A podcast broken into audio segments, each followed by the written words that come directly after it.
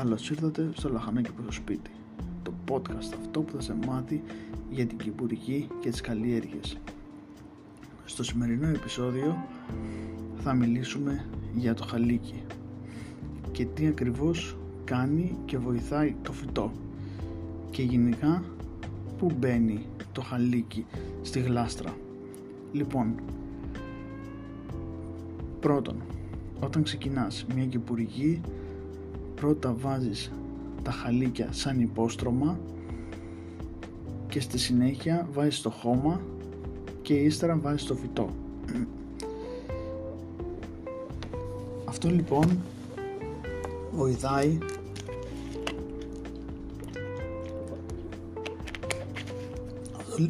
αυτό λοιπόν βοηθάει όταν ποτίζεις να κρατάει υγρασία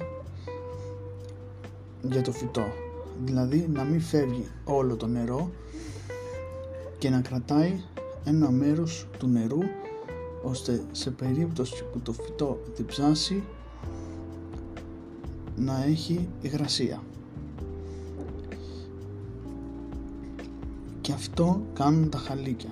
Κρατάν ένα υπόστρωμα νερού. Αυτό ήταν το podcast.